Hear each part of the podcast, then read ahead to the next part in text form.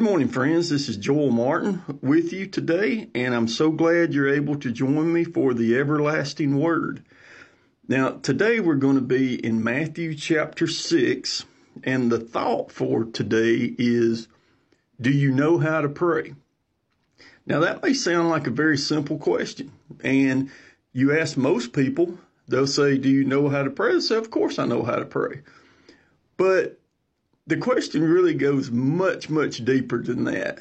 Do we know how to pray in a way that pleases our Lord and Savior and in a way in which in a way in which that we can commune with him in the spirit and then we can shut out all our, our cares, our worries, our concerns of this world and we just commune with our Father in heaven. That's the key to pray, and that's how to pray.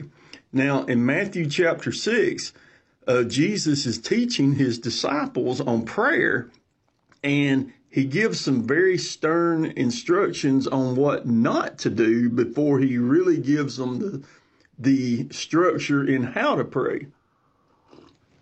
So in Matthew 6, verse 5, Jesus says, and when thou prayest, thou shalt not be as the hypocrites are.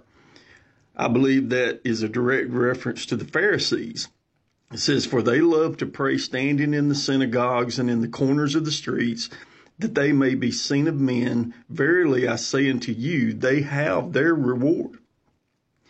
So he says, Don't make it a show. Don't make it where people you can say, "Hey, look at me. I'm praying. I'm I'm religious. I'm spiritual." But he says in verse 6, he says, "But when thou prayest, enter into thy closet, and when thou hast shut thy door, pray to thy Father which is in secret, and thy Father which seeth in secret shall reward thee openly." Now, the Lord says, "Go into your closet." Go into a private place. Shut out this world. Shut out your cares. Shut out your worries. And it's just you and your Father in heaven. Nothing else. And your, the desire of your heart is, Lord, I want to talk to you. Lord, I want to commune with you. And I'm shutting everything else out and I'm in secret and I want to talk to you. And that, that's the, that's the instruction that he's that he's giving. But he says in verse seven, he says, "But when you pray, use not vain repetitions as the heathen do."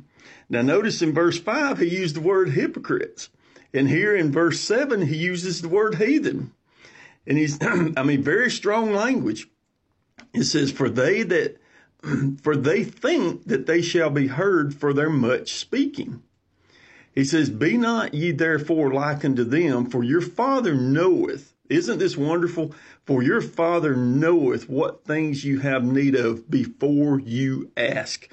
Our Father in heaven is just waiting for us to ask Him because He loves us. He wants to provide our needs. He wants to have a relationship for, with us and He is just waiting for us to ask.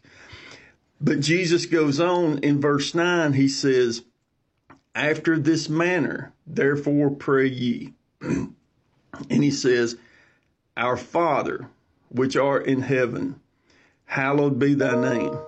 Now notice this, he starts out, Our Father, which there is a requirement here before we can pray as Jesus was teaching the disciples.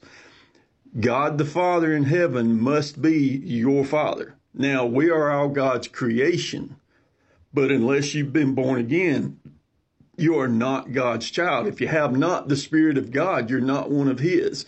So there must be a time in your life where you have been convicted of the Holy Spirit. You have seen that you're a sinner. You have realized that you're a sinner and you have cried out to Him with a broken heart and a contrite spirit, confessing the fact that you are a sinner and your need for Him to be your Savior. And you have believed on the death, the burial, and the resurrection of the Lord Jesus Christ.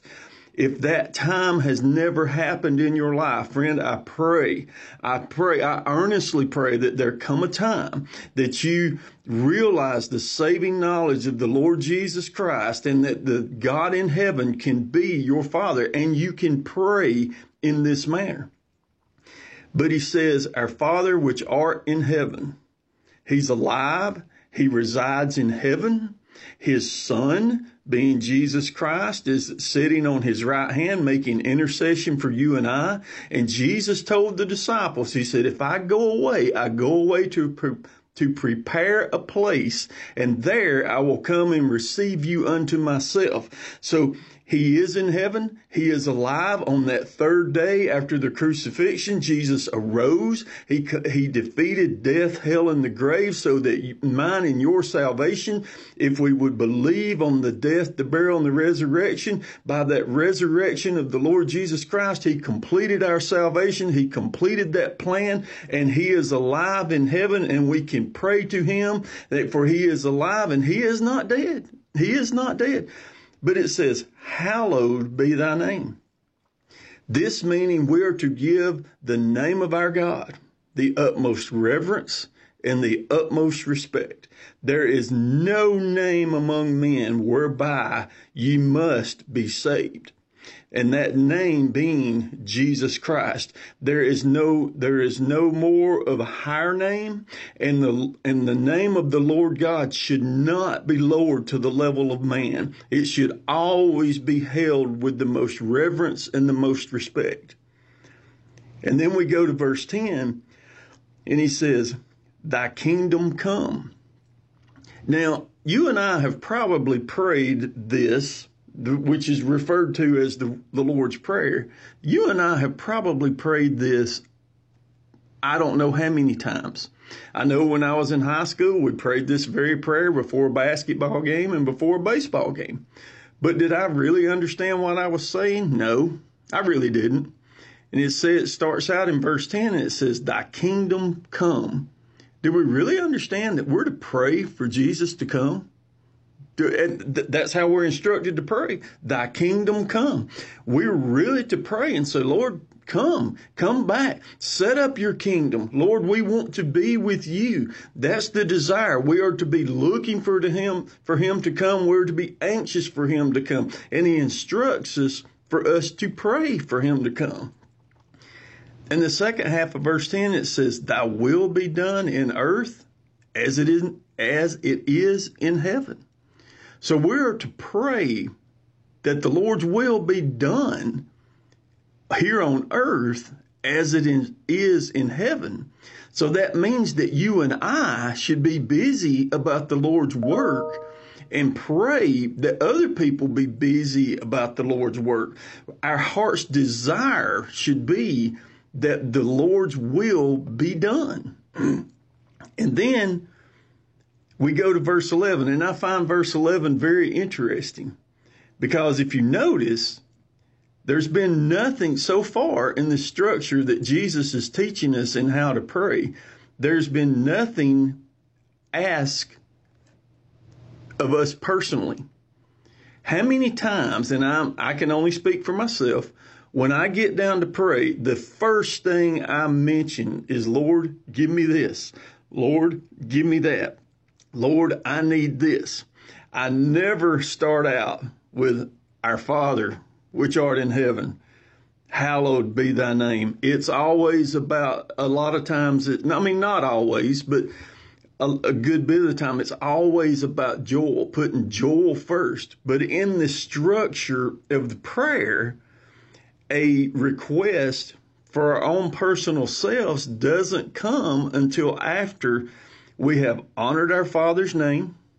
We've given respect to his name. We've prayed for his will to be done.